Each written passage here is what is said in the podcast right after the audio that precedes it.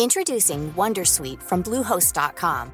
Website creation is hard, but now with Bluehost, you can answer a few simple questions about your business and get a unique WordPress website or store right away. From there, you can customize your design, colors, and content. And Bluehost automatically helps you get found in search engines like Google and Bing. From step-by-step guidance to suggested plugins, Bluehost makes WordPress wonderful for everyone. Go to bluehost.com/wondersuite. Ryan Reynolds here from Mint Mobile. With the price of just about everything going up during inflation, we thought we'd bring our prices down. So to help us, we brought in a reverse auctioneer, which is apparently a thing. Mint Mobile unlimited premium wireless. Ready to get 30, 30, bit to get 30, bit to get 20, 20, 20, bit to get 20, 20, bit to get 15, 15, 15, 15 just 15 bucks a month. So, Give it a try at mintmobile.com slash switch. $45 upfront for three months plus taxes and fees. Promo rate for new customers for limited time. Unlimited more than 40 gigabytes per month. Slows. Full terms at mintmobile.com.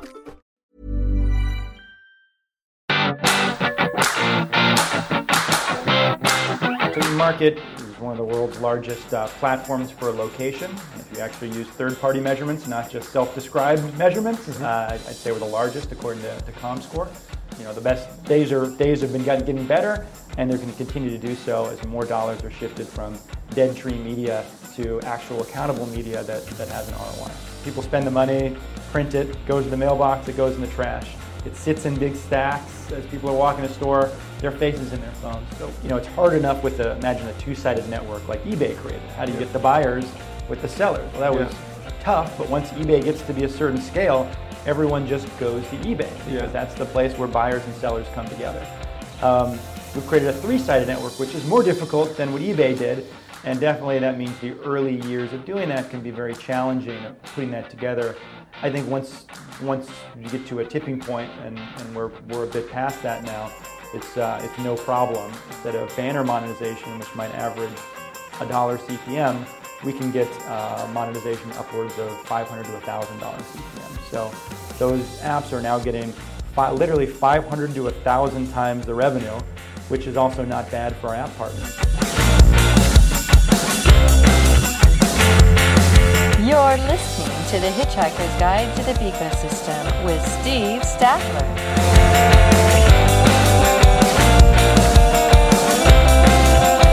Welcome to the Hitchhiker's Guide to the Ecosystem. My name is Steve Statler, and this week we are at the headquarters of InMarket in Venice, California. We're part of Los Angeles, and I am with uh, the CEO of InMarket, Todd DePaolo. Uh, thanks so much, Todd, for doing this interview. No problem. Great to be here. Thanks Yeah. for having me. Well, I was really excited to get a chance to talk to you for a couple of reasons. Um, one is your company is extremely unusual in the B ecosystem in that you're not burning through masses of cash. You seem to actually be doing pretty well in terms of funding your operations from, uh, from your business, which is very, very unusual. so that's one reason. Yeah, it's a strange world out there. I mean, I, I'm, uh, I went to school to be a scientist, not a business person, but I did take a couple business school classes. And one of the things you learn early on in those business school classes is in business, you are supposed to sustain yourself and actually make a profit. That's the point of businesses. Yeah. Nonprofit, which I spend a lot of time in, is the opposite burn cash and, and do things in the world. So, definitely in, my, in our business endeavors, I guess I was taught early on that you should have a sustainable business. That's something we've always focused on. I think everyone wants to do that, but very few people achieve it. And, and, and what, where we are in the beacon ecosystem is kind of this bootstrap process. And very often you like have to spend a lot of money to hopefully make money. But you've, you've managed to hit on something that we're going to look at in this interview.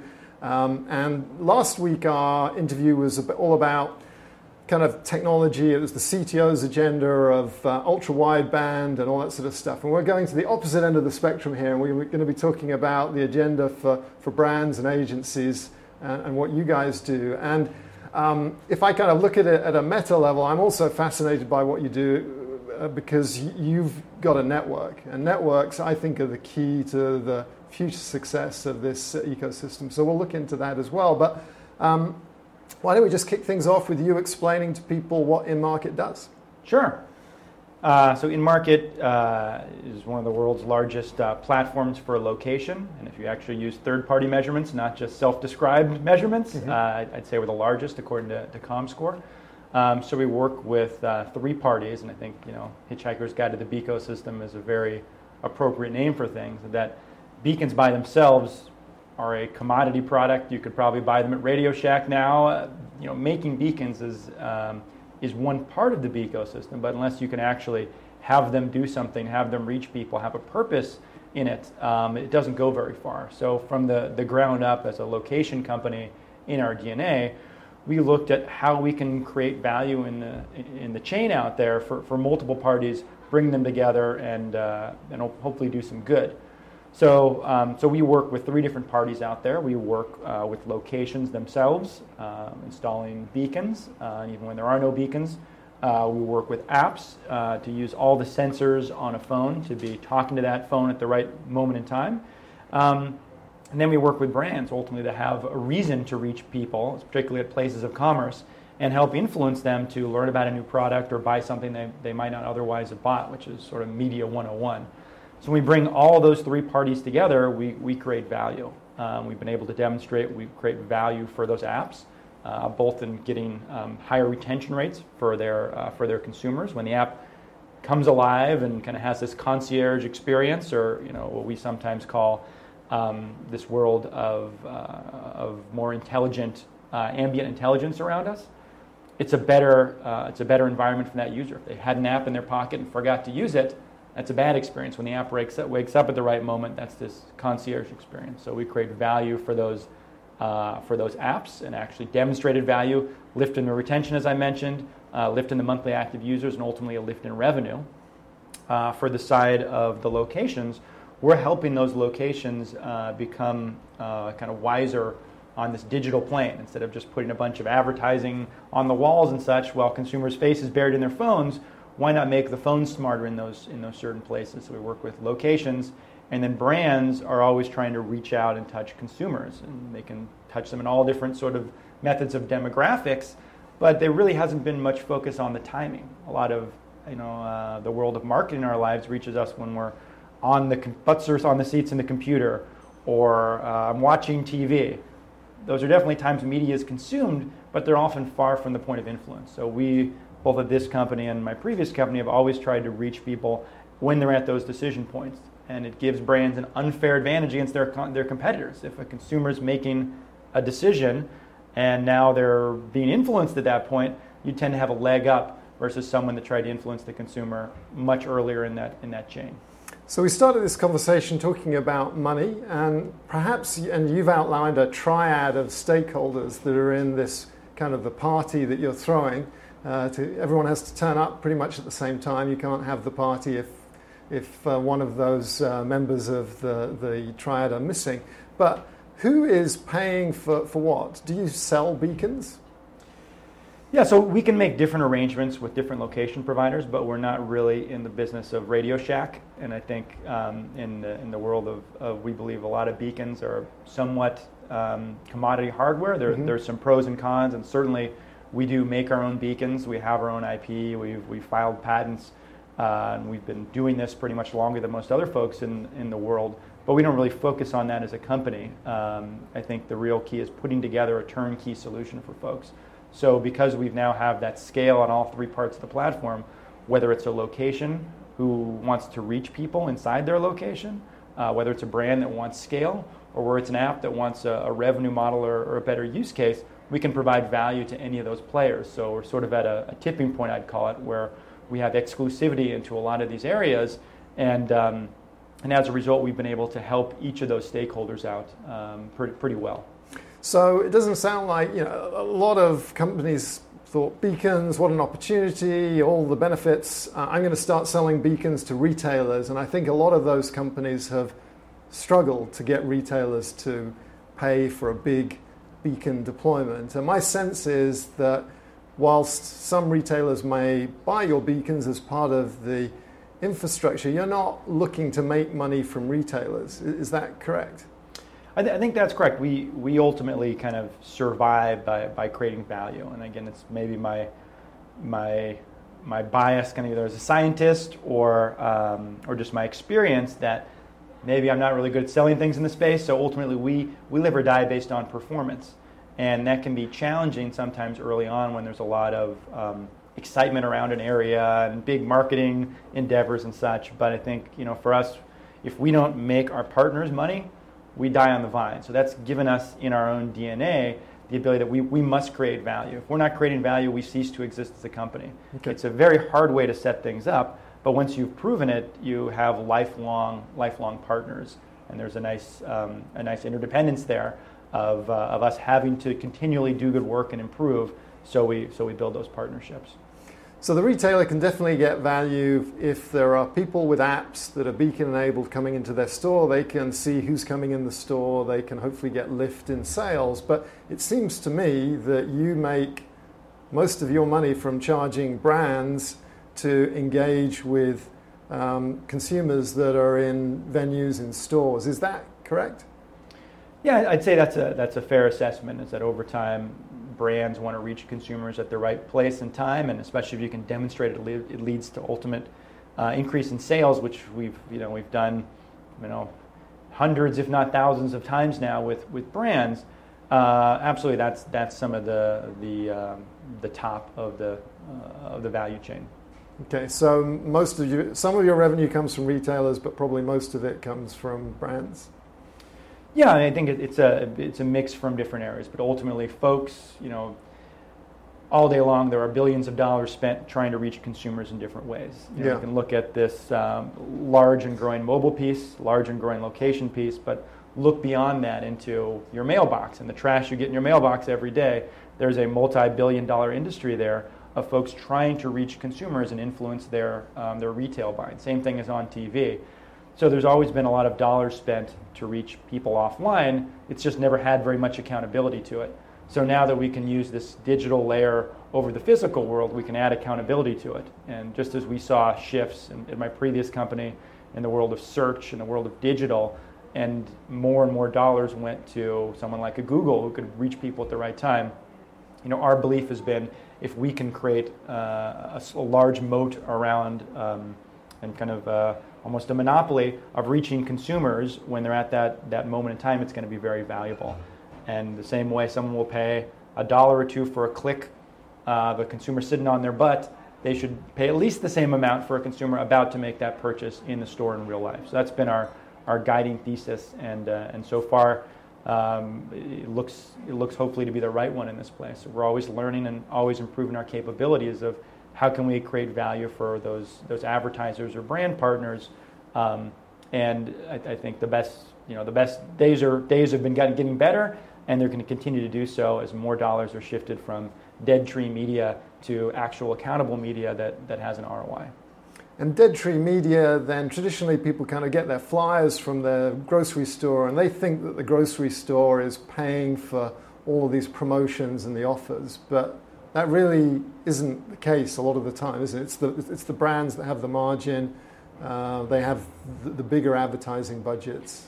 Absolutely, yeah. There's a um, there's definitely a, uh, a complex world out there for, for where the dollars come in and how they get spent. But you know, at a high level, it wasn't a bad you know, wasn't a bad bet. Go back to you know when I was a little boy with my mom going to the grocery store. Um, she might have got an ad on Sunday, and that was there was no internet. When you don't have internet, you get the media you um, that's available, which is comes in the newspaper. You look through it, you see advertising. You walk into a store, you might pick up a circular there, and you see, wow, um, steaks are on sale. That's fantastic. Filet mignon is 70% off. So then my mom would load up and buy, you know, 10 times what she would normally buy because something's on sale. So that system of getting information to consumers has been around for a while. The consumers have wanted it. They want to know what's on sale. Um, brands have wanted to put that information out there to sell more product. But as consumers' media consumption habits have shifted, now those stacks of circulars go, people spend the money, print it, goes in the mailbox, it goes in the trash. It sits in big stacks as people are walking the store, their faces in their phones. So we're just evolving um, a medium that's always worked very well to the types of consumption that consumers want now. They want it instantaneously at the right moment. And if they learn something's on sale or there's a new product out there, they're going to make that incremental purchase. So we're bringing, we're fusing these digital tactics that have been so successful with offline tactics that have been so successful, and just bringing them together in the modern age.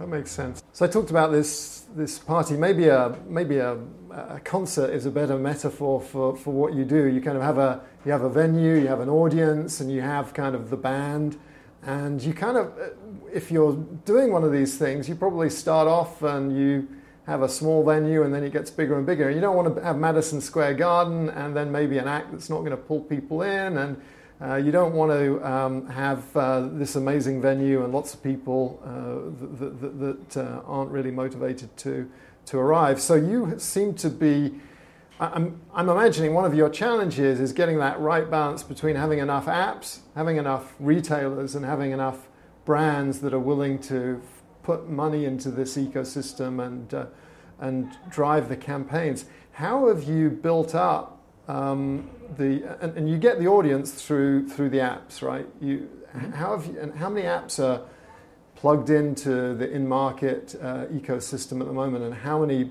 people are using those apps? Yeah, we've got uh, several dozen apps that are that are plugged in.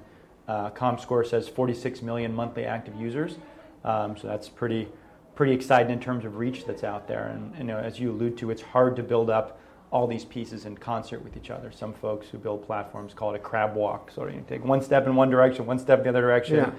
You know, it's hard enough with a, imagine a two-sided network like eBay created. How do you yeah. get the buyers with the sellers? Well, that yeah. was tough, but once eBay gets to be a certain scale, everyone just goes to eBay because that's the place where buyers and sellers come together.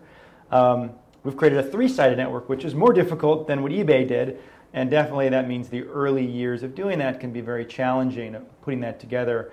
I think once once you get to a tipping point, and, and we're, we're a bit past that now, it's, uh, it's no problem, and that you can add excess capacity. You can still get out of whack, but you can basically add excess capacity in either of those areas. So every day we're onboarding apps, we're getting more locations on board, um, and we're getting more and more uh, brand campaigns going forward. So, and what are some of the larger apps that people will have heard of that are tapped into your ecosystem?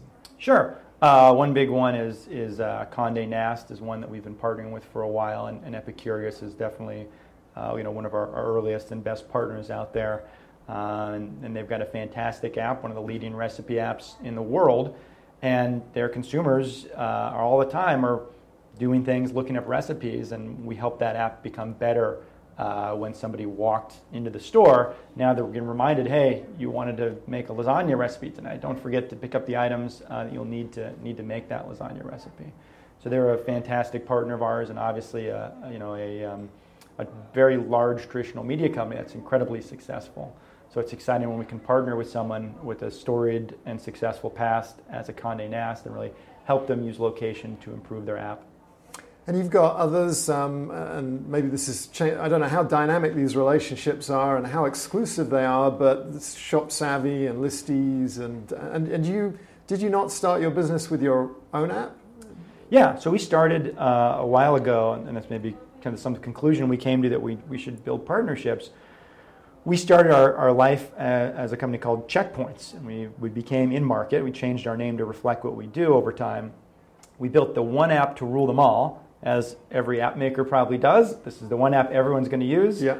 You know, we're going to be the next Facebook, and uh, and you tend to find out that actually what happens is there's a certain percentage of consumers who will want any given use case, but um, no app will really solve all use cases for all people. So something like a rewards app that we created first is fantastic for a certain segment of, of consumers who like loyalty apps. Other folks like clipping coupons and want a discount app. Other folks want to get in and out of the store as quickly as possible, so they'll use an organizational app like Listies. And others are foodies, so they're using Epicurious. So we found that there's uh, you know different strokes for different folks, different apps for different chaps. Yeah. So we said rather than us trying to build the best kind of app, why don't we really focus on the location piece and power better experiences for, for the different apps that are out there. So we've added you know more and more uh, folks on board um, giving them location capabilities, um, better experiences for their users, and then better monetization. Instead of banner monetization, which might average a dollar CPM, we can get uh, monetization upwards of 500 to $1,000 CPM. So those apps are now getting fi- literally 500 to 1,000 times the revenue, which is also not bad for our app partners. And uh, you mentioned those things of, of kind of the challenge of building everything up at once when you're at a certain scale, you can you can do that effectively, and you can be plug and play for new apps to come on board and, and monetize better. Um, so whether it's the user experience, uh, the lift in retention, or the increase in monetization, we're providing a lot of value to our partners. Introducing Wondersuite from Bluehost.com. Website creation is hard, but now with Bluehost, you can answer a few simple questions about your business and get a unique WordPress website or store right away. From there, you can customize your design, colors, and content. And Bluehost automatically helps you get found in search engines like Google and Bing. From step-by-step guidance to suggested plugins, Bluehost makes WordPress wonderful for everyone. Go to bluehost.com/wondersuite. Hey, I'm Ryan Reynolds. Recently, I asked Mint Mobile's legal team if big wireless companies are allowed to raise prices due to inflation. They said yes. And then when I asked if raising prices technically violates those onerous two-year contracts, they said, "What the f- are you talking about? You insane Hollywood ass." So to recap, we're cutting the price of Mint Unlimited from $30 a month to just $15 a month. Give it a try at mintmobile.com slash switch. $45 upfront for three months plus taxes and fees. Promo for new customers for limited time. Unlimited more than 40 gigabytes per month. Slows. Full terms at mintmobile.com. partners there.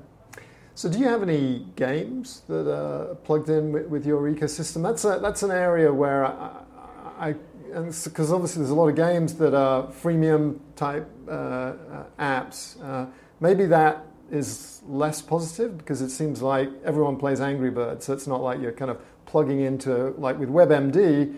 Clearly, there's some affinity between WebMD and drugstores, but Angry Birds probably gets played everywhere. What are your thoughts in terms of um, mobile games being Certainly. a potential partner? Yeah, we're. I mean, we're a, we're a, a mobile moments company, so we're trying to reach that consumer at the right point in time where, where it makes sense. So traditionally, we haven't. You know, it hasn't made sense as much for a, you know, an app to a game app to light up when you're in store. You know, we are starting to see some changes out there with kind of Pokemon Go and the rise of, of more augmented reality games. So I think that's a that's a potential growth opportunity. But we always want to make sure, from our perspective, that we're providing value to the consumer and not being interruptive. Um, if you're interruptive, you tend to, your audience of apps tend to, or your audience of users tends to shrink. We've been able to prove for the right apps we can help their audience grow. Um, so it's something we'll, we'll look at and consider to, as we expand to more locations. And uh, you know, if we're working with a GameStop or something, for instance, that might work very well uh, with certain gaming apps. Uh, but we've really focused on the, the traditional consumer journey and where we can be helpful there. So today we haven't really focused on, on uh, a game company per se.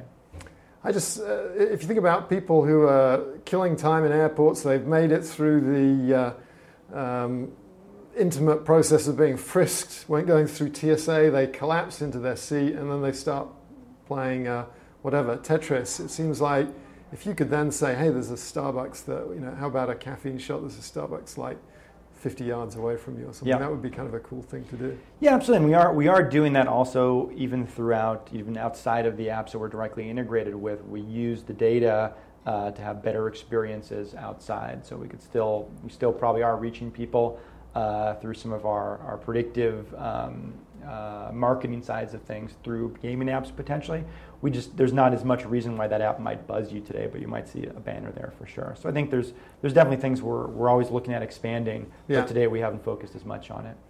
So, um, where is the state of art in terms of location and precision? Uh, my sense is that a lot of what you are doing is measuring and getting triggers when someone enters the store. So, we're kind of store level triggers, or, or are you going more granular? Are you going to, where are you on the continuum of so and so is about to go in the store, uh, or so and so is in a certain department, or so and so is in front of a certain product. I know you try and get ahead of that, but I'd love to hear your views on the, the role of real precision indoor location and how that can add value or not.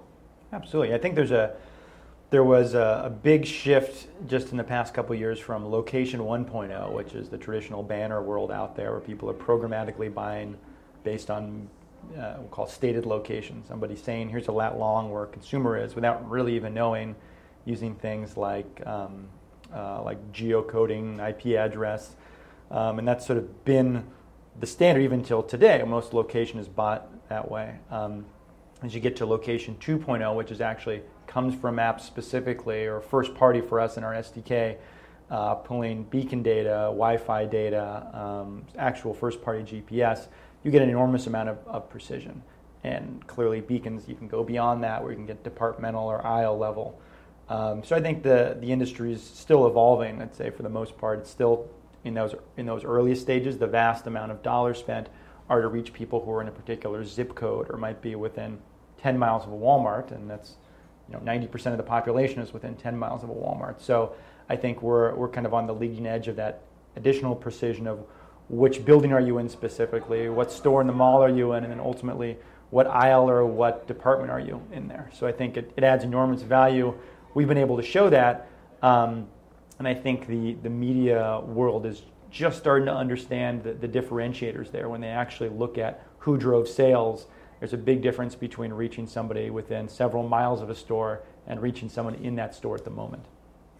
So, how much of so you've talked uh, in the past about quantum receptivity, which is sort of this figuring out someone's about to go to the grocery store before they actually are busy chasing after their kids and dealing with shopping carts, so they can actually pay attention to your your promotion. So it seems like to me, location has two roles. One is in the kind of the targeting and predictive analysis uh, which is when do I present the offer, and then the other half is the attribution. Did that person actually go to the store? Did they stand in front of the Samsung phone in the store? Mm-hmm. Um, and you can you talk a uh, can you talk about how much of what you're using location for is driving targeting and how much is attribution, or is it is it both?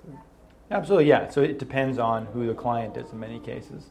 Um, so if it's a if it's a location specific client, we can absolutely measure did did that consumer ultimately go to that location? What's the lift? And how how we're bringing someone back to that store more frequently.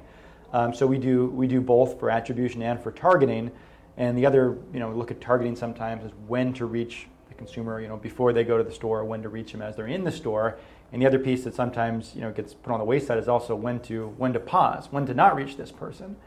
And again, something that came from our background in digital, there's this like concept in digital of day parting or hour parting to know, look, the people you reach, at, don't try to show an impression at 3 a.m. This person could be sleeping with their phone on.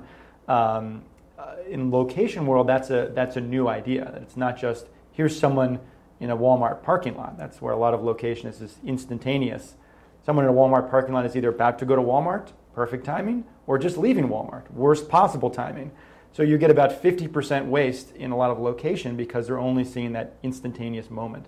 So a lot of quantum receptivity is figuring out, you know, can we predict the next time this person's doing a store trip? Are they headed there now, or did they just leave that store? And you should really save your save your bullets in the gun for the next time when it's when it's going to be a better target. And we thought of that from experiences we've had ourselves, just kind of watching consumers and ourselves going to a store where you know, you might see these coupons that print out right after you're, you're checking out. It's the most amazingly targeted coupon to what you're buying, except it came at the worst possible moment in that life cycle of a consumer. I'm just leaving the store. I said, why would this, you know, it's amazing targeting hit you at the worst possible moment and said, what if we could roll back the tape and reach them when they walk in the store? Hey, that's what we do. What if we could roll back the tape a little bit further beyond that to when they're on their way to the store? Hey, we can build that product. And we can also realize this person just checked out. Don't give them this, um, this offer at the worst possible time. So we sort of built this, the quantum receptivity based on all the data we have in the unique place where we sit on a phone with an SDK, with first party data, with beacons, um, to understand that full consumer life cycle of each individual is different. When do they go to the store? How often is their average trip time? What are the standard deviations there? To recognize personalized marketing for that consumer of when they're most receptive. So I was uh, one of my consulting clients has uh, been working on this technology to get sub-meter accuracy from uh, from from Wi-Fi, uh, which is pretty awesome. Um, and you know, my job was to help them with the business plan and kind of figure out what do, it, do people actually want that. Mm-hmm. Um, and I ended up having a whole bunch of questions as to whether people could actually use that in the short term at least. Maybe in the long term, people can. I'd be interested in your view on that. If you had the ability to figure out where someone is within the store, sub meter accuracy. And obviously, you, if, if you have enough beacons, you can figure out where people are, but just in a practical sense, it's kind of hard to figure out sub meter accuracy. But is that something that you can use today, or do you think that's something that really is going to come to the fore in, in a few years' time? Yeah, I, think it's it's it's exciting in some ways, but you know, one of the things we're we're doing sometimes is just updating retailers and brands on technology that came out two years ago, where they, there's so much kind of noise in the ecosystem to be able to show. I know there's many things that you can do, you know, but what should you do and what must you do is tends to be one. So be, definitely you you can eventually figure out. You know, people talk about inch or meter accuracy. You know, maybe we're slowly starting to approach it. But even if you could do that, what would you do with it? If mm. you are buzzing someone's phone every single product they stand in front of in a store, that's probably not a good user experience. Um, so even the, some of the capabilities we have, we found just because there's a um, an actual technical capability doesn't mean it actually makes sense from a business standpoint or a use case standpoint. So we try to focus on the, the tangible and what we can do today and have a lot of things in the lab of what can happen later on, but make sure that there's actually a, a good use case and we've got the metrics behind it before we deploy it. And so are the use so what I'm hearing is essentially the most people are not, most brands and retailers are not ready to use sub-meter accuracy. They're just trying to figure out is someone arriving at the store, are they leaving the store, and did they go into the um, uh, fresh produce department or not? Yeah, and even you, you look at you know dollars spent, you know most most dollars today are spent in a way of I've got a store in this zip code. Let me try to reach houses in this zip code. That is the state of the art where the majority of dollars are spent today. Yeah. So you look at that and then you compare it to sub meter accuracy. Yeah, it's an interesting technical problem. But from a business standpoint, we spend a lot of our time just educating people that why, why are you reaching folks in the zip code around your store? You could reach folks who shop in your store and bring them back an incremental one time a month. That would be trans- that would give you billions of dollars a year if you did that. Um, you can find folks in neighborhoods that live right next to your store, but they're going to competitor stores. Wouldn't you like them to come to your store? Um, you're spending mm, you know, tens of millions of dollars on, uh, on either location-based, mobile, or digital advertising, but half the time you're reaching a consumer who's not at all receptive to this. So we see those as enormous billion-dollar problems that we're solving. And again, we have all sorts of things in the lab of what could be the future. But there's a lot of work being done in the present of just educating people and showing, demonstrating to them that you can be effective. So I'd say we spend uh, definitely a lot of our time on the technical side, but also a lot on the um, uh, on the talking to consumer side. So let's wrap up by talking a bit about the one of the primary customers, the stakeholder, the advertiser, and the so you're, you're, you have a sales team. They're selling to media buyers, are they? Who, who's the customer in within the brand or the agency or? Yeah, it, it depends. I mean, we're in a new uh, in a new realm, so there are many different touch points and decision makers from, you know, the brand, the CMO level, the agency. Uh, we we talk with all folks in there and and try to educate them about what we do, show them uh, the KPIs, and, and try to say let's focus. You can focus on click through rate. We're going to do amazingly well there. We've got case studies to show that, but let's look at something more important of actual products sold or or trips to the store because those are KPIs that might be things that were previously unattainable, but now you can actually you can see and you can benchmark us. So all day long, we love having um, uh, cook-offs against uh, against other folks in the space, or even old school folks, whether it be newspaper, TV, etc., to show that this is really high ROI advertising. Um, that's where I've kind of built my built built my career in, and I know if we're creating value for folks that long term we're going to win. Forget about you know what's the latest you know news about about technology or things going on. If we're actually creating value, and for every dollar um, a partner spends with us, they make three, four, five back. It doesn't matter how the economy is doing. It doesn't matter what new technology comes out. We're going to be growing and growing rapidly, and that's that's uh, been a great guiding light for us. And what are some of the metrics that you're able to share with brands that get their attention? Yeah, so you know, lift in lift in sales for the dollars they spend with us. How many more sales do they ultimately yield? That's a that's a probably the, the key one. Um, store trips certainly. Uh, if you're talking to you know a, um, a, fast food restaurant or a retailer or a mall or a clothing company. Those are things that people are very interested in also. So it sounds like one of the biggest challenges you have is just educating the people that are spending those those dollars. Are there any other challenges? I think when you're building any network, especially advertising networks, it's about scale. Are you able to deploy campaigns nationally? Do you have enough? What, what are the top three constraints that if you could wave a magic wand and kind of accelerate progress on those metrics, what, what is it that would allow you to double, triple your business? Yeah, well, I think you know one of the, the, the, great challenge to have right now is one of growth in people. We've got, uh, I think, just north of about 50, 50 folks now, and are trying to hire about as rapidly as we can. So finding uh, finding that next that next level of talent to help us grow has been probably our, our, biggest challenge. So if I could wave a magic wand where I could either create a, a cloning device for uh, for some of my the superstars we have now, uh, and uh, and bring more people on board, particularly kind of I'd say we're going um, going bananas and hiring on the sales and marketing side. Um, that'd be that'd be fantastic. You know, smart engineers. Um, those are probably the biggest challenges to the, the business right now. Um, but uh, but even then, they're, they're great problems to have. Yeah. Um, it's basically how can we spend money faster to grow yeah. is our problem. Um, we we have clients, we work with them, they come back time and time again. So we're reaching out to more and more clients uh, to to give them a sample and then uh, work with them. Very good. And where do you see the product going over time? What, what do you want to do with these engineers that you hire? Certainly. So I think we're you know we're, we're getting just in the past couple years or even months in this case of rolling out quantum receptivity.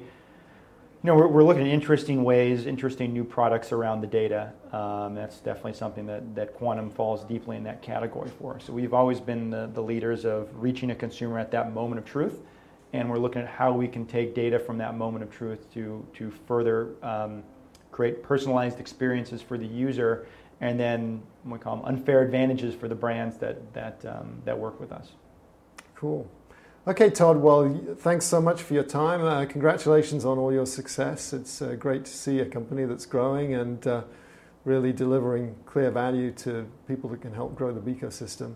Uh, I do want to just uh, give a shout out to Proxbook, who are our partners in this space. They've just come out with their Q2 report on um, uh, stadiums, venues, and events. So uh, check out the, the Proxbook report. And um, uh, for, uh, for people that have watched this that uh, want to listen in future, check out our podcast. But Todd, once again, thanks for letting us join you here in your headquarters. And it's been great to hear what you guys are doing.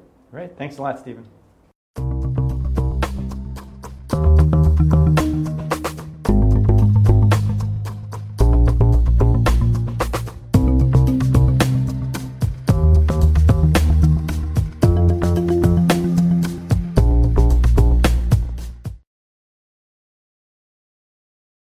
We've got limited bandwidth to send music with you. It's a bit of an artificial construct. I mean, this, what, what this th- uh, trip's getting worse all the time. what are the three songs that you would take? It's only a 300 baud modem. That's the uh, exactly. Yeah. Not gonna be able to surf the internet as much. Yeah. Now, now maybe I'll stay. I'll stay on Earth. Um, so the songs, uh, you know, the, the, songs I think we take were one of which is uh, is "Lean on Me." Right. But there's different versions of that song. So yeah, there's a nice kind of 80s version by uh, Club Nouveau kind of mixes mixes things up a little bit. So it's uh-huh. a remix of a classic. I think always you know you want to help people out, whether you're on Mars or you know part of the Beco system. So I think there's a lot of interdependence that goes on. Yeah. So that's that's one of the ones uh, I thought I'd take. Um, the other one is Van Halen, uh, right here. It's a nice kind of rock and roll song. Uh, just kind of about you know the, the immediacy of life and kind of living in the moment, and uh-huh. you know also you know in the world we live in, and kind of you know, moments of truth in the mobile world, I think is, uh, is pretty, pretty apropos for that. Um, and then uh, I thought of another one, which is the, the Friends theme song. It might get annoying if you play it over and over again for, for a couple, a couple decades, but at least sometimes, you know, it gets, gets you happy. And, and again, another one about kind of, uh, of togetherness and, and uh, kind of working with people and having good times. So I think those are things that define cool. what we do here pretty well also. Excellent. As humans, we're naturally driven by the search for better. But when it comes to hiring, the best way to search for a candidate isn't to search at all. Don't search, match with Indeed. When I was looking to hire someone, it was so slow and overwhelming. I wish I had used Indeed. If you need to hire, you need Indeed. Indeed is your matching and hiring platform with over 350 million global monthly visitors, according to Indeed data, and a matching engine that helps you find quality candidates fast. Ditch the busy work. Use Indeed for scheduling, screening, and messaging so you can connect with candidates faster. And Indeed doesn't just help you hire faster. 93% of employers agree Indeed delivers the highest quality matches compared to other job sites, according to a recent Indeed survey. And listeners of this show will get a $75 sponsored job credit to get your jobs more visibility at Indeed.com slash podcast. That's Indeed.com slash podcast. Terms and conditions apply. ACAST powers the world's best podcasts. Here's a show that we recommend. Hey guys, welcome to Giggly Squad. a place where we make fun of everything, but most importantly, ourselves. I'm Paige DeSorbo. I'm Hannah Berner. Welcome to the squad. Giggly Squad started on Summer House when we were giggling during an inappropriate time. But of course, we can't be managed. So we decided to start this podcast to continue giggling. We will make fun of pop culture news, We're watching fashion trends, pep talks where we give advice, mental health moments. and games and guests. Listen to Giggly Squad on ACAST or wherever you get your podcasts. ACAST helps creators launch, grow, and monetize their podcasts everywhere. ACAST.com.